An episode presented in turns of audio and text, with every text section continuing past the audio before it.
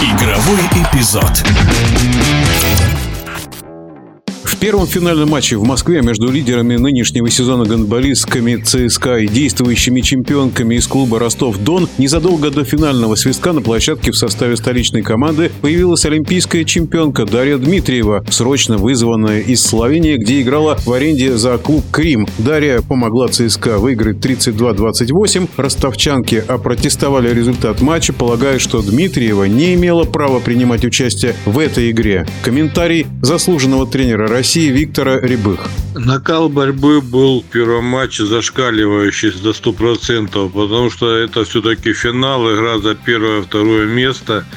И в принципе, красивого матча не получилось, потому что это финал. Финал, красивая игра не получается. Идет игра на результат. Я думаю, что выпускать Дмитриеву за несколько минут до конца не стоило, чтобы не накалять до предела обстановку, которая вокруг этого матча. Ну, раз выпустили, значит, они уверены в своей правоте. Если у Ростова шансы, ну, если бы чемпионство решалось бы на площадке, тогда было бы как бы 50 на 50.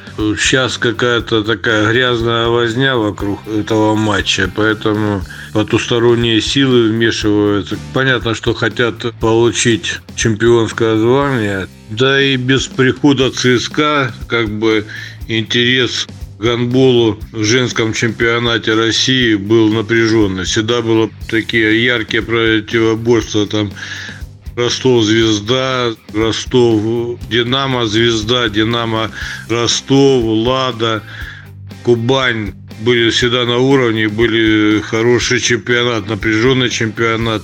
Искусственно созданная команда собрала лучших игроков с Динамо, с Лады.